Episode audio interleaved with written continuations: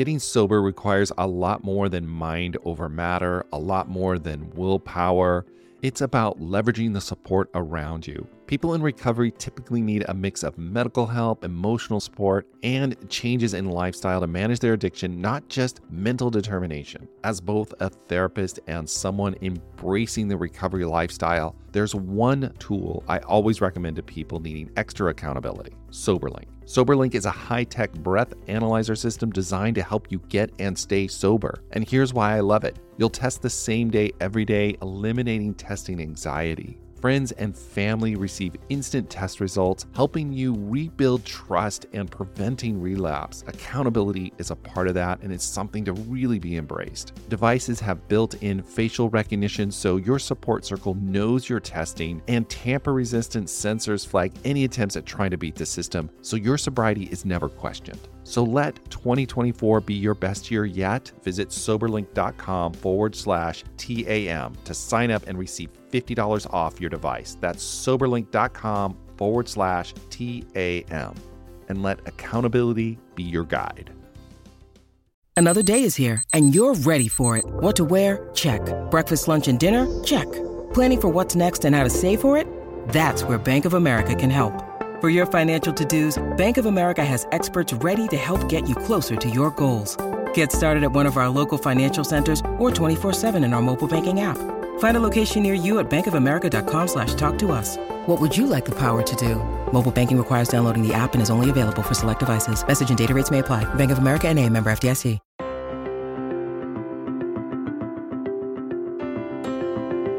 Hello, everyone. Welcome to the Addicted Mind podcast. This is episode 36, and our guest today is Nicki Mosley. And my name is Duane Osterlind, and I'm your host, and I'm also the founder of Novus Mindful Life Institute in Long Beach, California.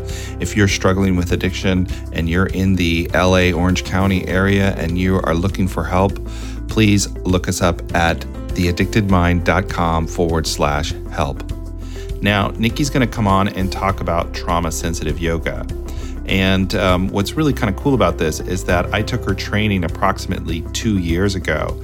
And what really struck me about doing it, and I'm not particularly into yoga or anything like that, but I took it because I'm very interested in how the body responds to trauma. And in doing this exercise and doing this training, I could really see how trauma sensitive yoga can help an individual access and access their trauma in a way that is supportive and allows them to move through it in a physical way, if that makes sense, in a, in a somatic way. And um, doing that training really helped me to understand that, especially the language that they use in the trauma sensitive yoga training. It's really invitational and invites a person to do it at their own pace and in their own way, which creates this amazing sense of safety and uh, the ability for someone to process difficult emotions and feelings and affects. And I really enjoyed it. So I asked Nicki to come on to the podcast and talk about it. So let's go ahead and start this podcast. Before we start, once again, if you're enjoying the podcast, please rate and review us on iTunes. That really does help. It helps get us exposure, and I really appreciate it. Also, if you have any thoughts about this episode, go to theaddictedmind.com and comment on the blog. I read all of those and respond to all of those, and I really love to get people's feedback to see what's meaningful to them and what is valuable. So please go there and do that. Okay, now let's go ahead and start this episode.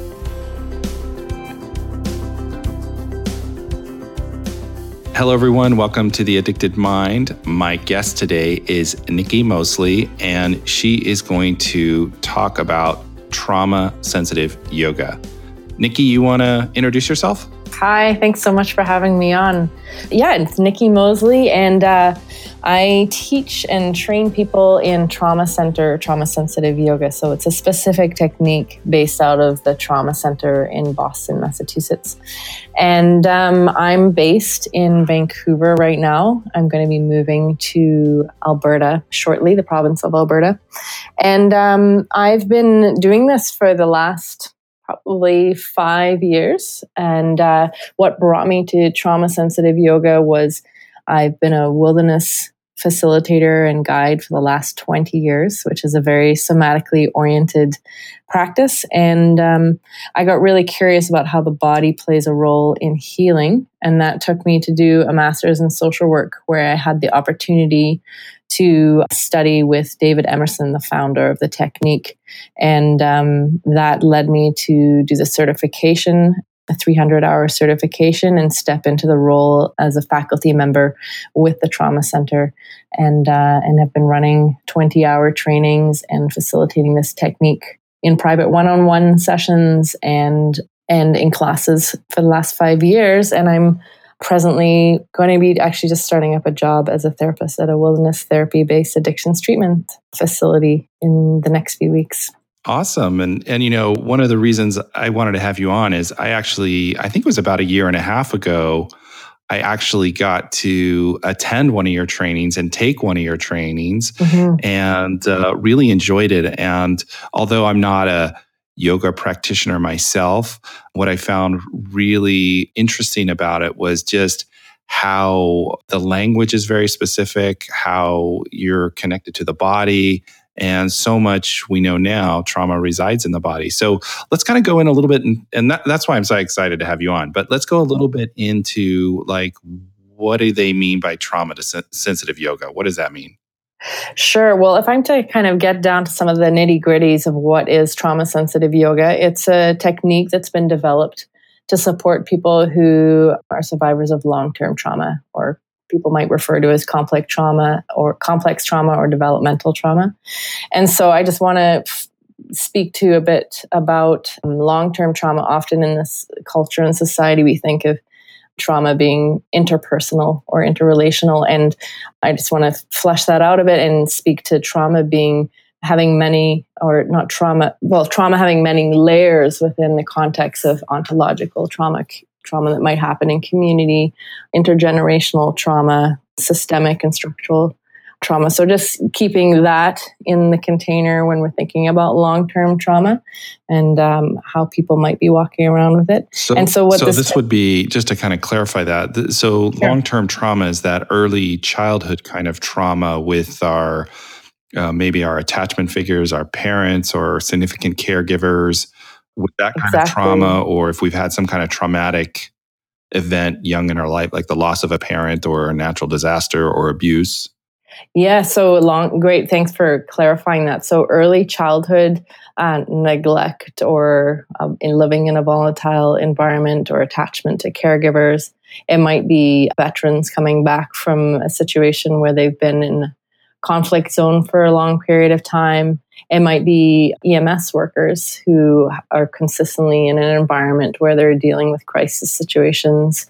Um, it might be someone who is in a minority group who consistently faces systemic oppression and structural violence um, within a day to day setting. So there's a few different orientations to what I mean by long-term trauma. Does that clarify things a little bit more? Yeah, I think that's I think that helps uh, kind of put a, a picture to it. Great. And so the this technique was, as I mentioned, developed out of the trauma center. And what I find quite exciting about it is that it's an evidence-based technique. So it has some robust research behind it that has been developed over the last 10 years. It was founded by uh, David Emerson out of the trauma center. And it's not a process based technique. It's a very accessible technique. And sometimes I actually refer to it as a trauma sensitive movement practice. So it doesn't necessarily have to be grounded in yoga. That's why I would say it's a training that's accessible for people who aren't specifically trained in yoga, but I think bringing a movement practice into their lives might be supportive. And what it does is it invites people to notice sensations in their body and then make choices based on on those sensations that they notice. So on the surface it might appear really simple, but what it's doing is it's inviting people to reconnect or maybe connect for the first time with their body. When someone's experienced long-term trauma, the body can become a pretty scary place to uh, feel or live with because there's a lot of things that can go on. It can hold a lot of implicit memory. With Kizik hands free shoes, motion sounds something like this. Kizik helps you experience the magic of motion. With over 200 patents and easy on, easy off technology, you'll never have to touch your shoes again. There are hundreds of styles and colors, plus a squish like nothing you've ever felt. For a limited time, get a free pair of socks with your first order at kizik.com/socks. So for for for someone like that, that might be like uh, kind of like uh, affect, like um, or anxiety or uh-huh. mood, or they're kind of holding that all the time in their body when they have that long term trauma. And if someone's triggered, if someone's triggered, there's all kinds of stuff that can feelings and sensations in the body that can go on that just take them right back to that experience. So that's an example as well or someone who might dissociate and not feel their body or not want to be in their body. That could be an example. So, what this technique offers is the possibility to a begin to feel one's body again and then maybe begin to create a relationship and recognize the body actually as a resource that can give us information and support us to develop boundaries or support us in making choices for ourselves. So it sounds it sounds very similar to uh, mindfulness. Well, you know, it's it's similar, but I would say it actually comes before mindfulness because oft, well, oftentimes people can imagine mindfulness to be sitting in meditation. Sometimes that's how people orient. And so, what this technique does is through moving and noticing your body, you're developing new neural pathways by making choices based on what you're noticing. So, it is similar in the sense that it is using the neocortex, but often that's the front brain. But oftentimes, people who've experienced long term trauma, that neocortex or that front brain um, can be quite deactivated. So, making choices when there's a lot of sensation in the body can be a very challenging thing for someone to do sometimes, or not feeling like they even have a choice to change their situation. And so, what this technique does is it's starting to rebuild neural pathways uh, between the limbic brain and, and brainstem into the neocortex. So people are starting to develop those pathways of making choices. And if I'm to get down to the real nitty gritty, there's a word we use called interoception. Wow. Okay.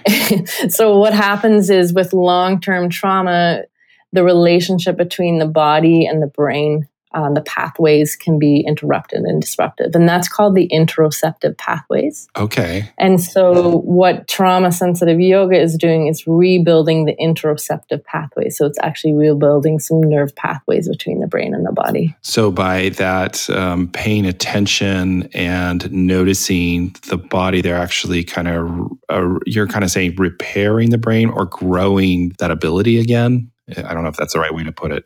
Yeah. So to give an example what interoception is, is like when we're hungry, there's actually a feeling we experience in our stomach that tells us that we're hungry. Or if we need to go to the bathroom, there's actually a feeling that we feel in our body. But those those are basic biological functions and those can be interrupted because our brain has been in such survival mode or such fight and flight response for so long, such in under chronic stress that it can be hard to notice these things and so, what this technique does is start to rebuild the pathways so that we can notice that our body is giving us information. And, and it's actually, there's, there's been some research done on neuroimaging of the brain and actually the specific parts in the brain that this technique might be impacting and and actually reactivating re, reactivating and reinvigorating and i don't need to get into those specifics unless you're interested but is creating some shifts in neuro in the neurobiology of a person yeah and and when i was doing the workshop with you that was something I really noticed because it was very, you know, just paying attention, mm. paying attention and watching yourself move through that present experience. Yeah, and it's it's beautiful like that. I love how you describe that that present experience because it can be really challenging for someone to be in the present moment when they're being triggered all the time or they're it's it's they're being taken back to thoughts or feelings that take them back to that experience. So this technique really invites people to have a present moment experience and they get to be in charge of their body when they're practicing. So they don't have to be doing what I'm doing in the front of the room or what I'm inviting people to do. They really get to meet themselves where they're at and make choices so they can stop the practice at any point and rejoin. They can adjust and change their forms. And that's that's one of the things that really stuck with me after I did this workshop with you was how almost like how comfortable as you did it, how comfortable like I became in just doing my own thing. I mean, following the instructions that you were doing, but also having that total choice and control mm-hmm. to do what felt right for me in that moment. And um, I know that was part of the language that you used as well when you were doing the workshop, which was really changed my thought a lot about therapy in general. Yeah, it's it's that's some common feedback that I get after classes is like, "Oh, I really love that I actually get to choose that that you're that, that we don't have to do exactly what you said. It's really a new experience for people. And um, the language that I use is very based, it's lots of language of choice. So I'm constantly suggesting things, or maybe you want to do this, or there's a possibility you might feel this. And it's also lots of language of inquiry. So inviting people to notice or inviting people to maybe feel what's in their neck when they're stretching one ear towards one shoulder. They might feel something, they might not notice sensation in their muscles is a possibility for that too. So there's lots of space for people to have an experience. And uh, and I would say the main the main thing would be for people to bring curiosity. That would be the prerequisite. Okay, okay. Could you kind of, for someone who's listening, could you be able to kind of paint a picture of what might, if someone was to come to a trauma sensitive yoga session, what it might look like? Sure. So um, if they were to come to a class, um, they would come to a space where there'd be other people. Um, I would be there to meet them and um, welcome them into the space. They get to choose where they place their mats and it would encourage people to wear comfortable clothing. So something that they could move in and, and didn't feel restricted for them. There would be access to blankets access to some blocks and access to a bolster. And uh, we would begin the class with me sitting at the front and uh, people would be sitting and facing me at the front and um, and then I would explain what there's an opportunity for to notice sensations in their body, and then to make choices based on what they notice, and and then begin leading people through through a practice. And throughout the practice, when I look around the room, people might some people might be stopped and and taking a moment to regather themselves. Some people might be doing exactly what I'm doing in front of the room and that's happening throughout the the practice. And um, and then we bring it to a close together. There's no process processing that's involved in this technique. There's no uh, directive language if i'm to use it that way. Striving to create a, as safe an ex- a container as possible as predictable a container as possible for people to experience. And that being said there's definitely stuff that comes up for people and um, that's where they get to make choices whether they stop the practice or and and rejoin at some point or whether they spend the duration of the class laying on their mat or sitting on their mat. It seems like it really gives a lot of people who have have, have had trauma in the past that it really gives them a sense of how would you say this? A sense of control of themselves and their environment if that makes sense yeah, so oftentimes people in trauma, there can be who've experienced long term trauma, there can be the experience of feeling stuck and not being able to choose whether it's feeling like a prisoner in one's own body or whether it's feeling stuck in a situation or circumstances that that are unhealthy or not serving them. And so this space allows them to make choice, which can can offer potentially an empowering experience for someone. I would say that's that's a possible outcome for this. Definitely is is empowerment, having a present moment experience and making choice, and that may be being empowering. We really try to not be attached to the outcomes in this practice because healing from long term trauma is such a personal journey. And so, what someone might experience through the practice could be very different from what another person experiences. So, my priority is to really not have an agenda of what what I want people to experience. It really is a journey for people to discover their bodies and to discover what they're capable of and what they're not capable of and what they might offer them through this practice and then take that outside of the practice and begin to um, apply this to their day-to-day lives how would that occur them being able to kind of take this lesson out into the world yeah well, what I do encourage is, and, and kind of part of our protocol, I would say, is that people do have a therapist or counselor that they're seeing so that if there is stuff that comes up in the class, they can process this. And also, it's supportive to process this to figure out how to transfer this into their day to day lives. But I, I would say ways that people bring it out is an example is I was doing a class in uh, in Boston, and there was a woman at this class, and the class was maybe thirty minutes long, and she participated in probably a third of the class. And when I say participated, I mean she actually chose to do a third of the forms, though a third of the postures throughout the class. The rest of the time, she was choosing to stand there or sit on her mat. And after week three, of this yoga class once a week. She came in and she's like, I've got new yoga clothes, was like so empowered and so excited about having these new yoga clothes. And at the end of the five weeks of the classes, she said in, in the kind of feedback forms, she said, You know, I can't believe it. I'm sleeping better at night. I'm able to feel calmer at work and make clearer decisions at work.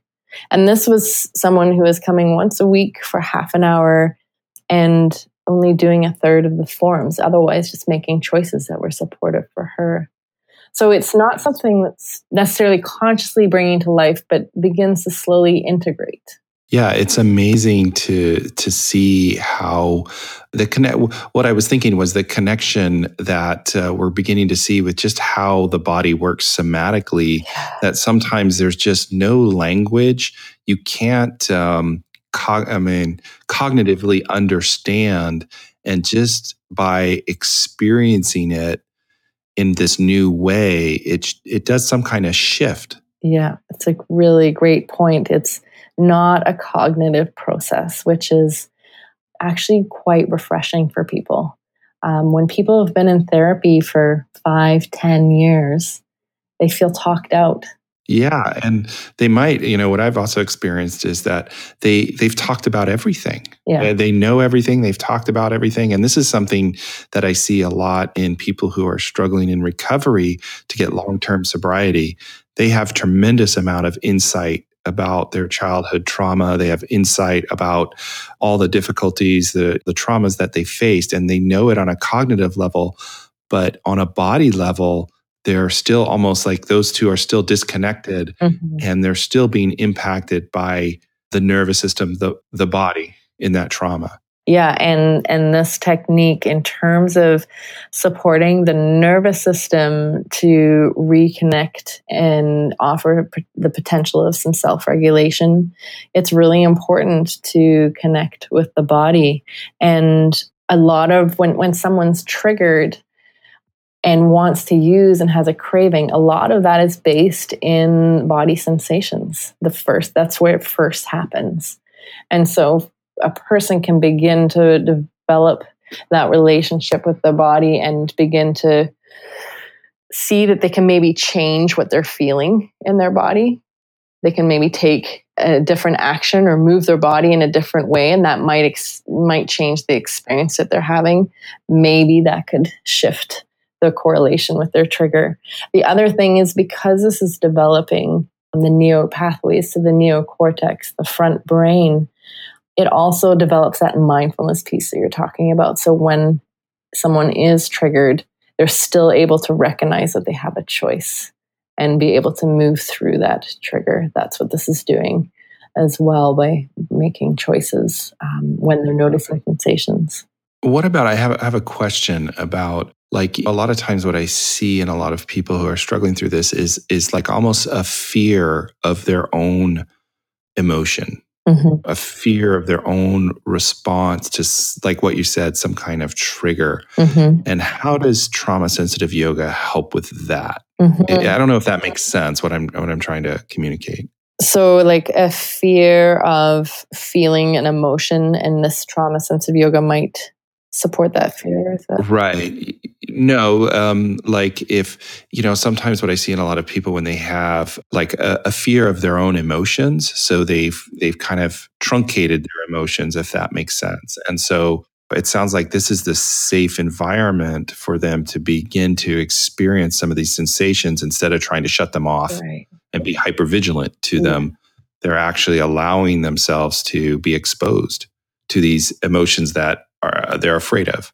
Yeah, exactly. So, I mean, an, an example what I what I think you're saying is might be if someone's been in therapy, like you said, and done the cognitive process, and and actually can't go any further because of so much emotion that feels like it is in them, and they don't want to face that emotion.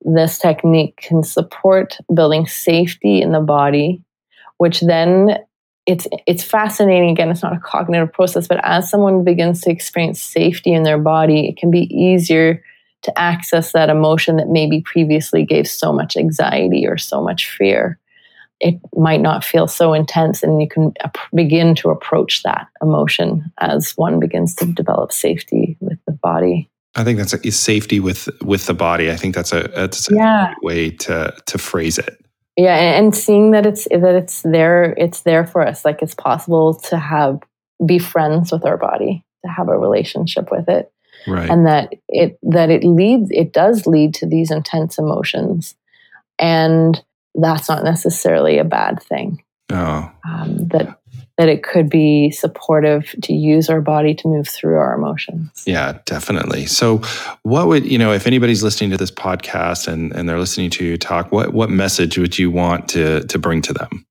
I would encourage people to bring curiosity to an inquiry of getting to know their body and what their body has to offer in their journey of healing. And that this technique of trauma center, trauma sensitive yoga could be a practice that's accessible to many demographics to begin to build that relationship in their healing journey from long term trauma, from addiction and recovery.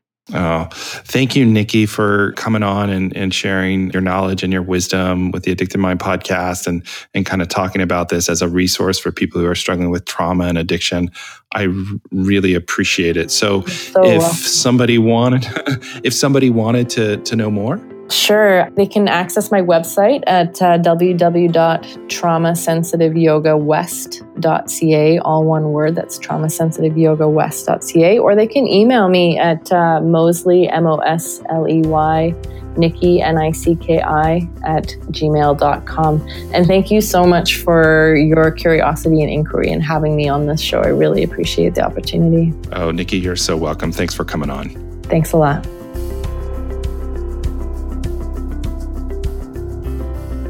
Thank you for listening to the Addicted Mind podcast. All the show notes will be at theaddictedmind.com forward slash 36. Once again, please rate and review us in iTunes. That really does help. And I love to hear from you guys when you comment on the blog. So please do that if you're so inclined and you have more questions or thoughts about the episode. So that's it. And I will see you next week.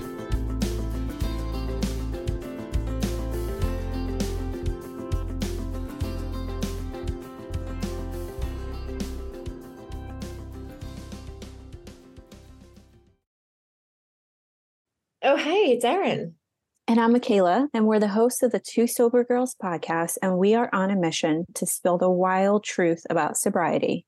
Forget the rose all day cliche. Sobriety is flipping amazing. Absolutely. It's not just about quitting the drink, it's a gift you give yourself and your loved ones. So, what are you waiting for? Break up with that old toxic relationship with alcohol and let us show you the possibilities. And here's the thing everything your precious heart desires becomes way easier without the influence of alcohol. We're not just two sober girls, we're also wellness coaches. We're here to show you how to optimize health, lifestyle, and beauty, feel sexy and alive as F. So stay tuned because we're rolling out new episodes every Monday wherever you get your podcasts and trust us. They have your name written all over them. We can't wait to share the magic of sobriety and wellness with you. Subscribe to Two Sober Girls podcast today and come follow us on Instagram for behind the scenes action and send us a DM. We can't wait to meet you.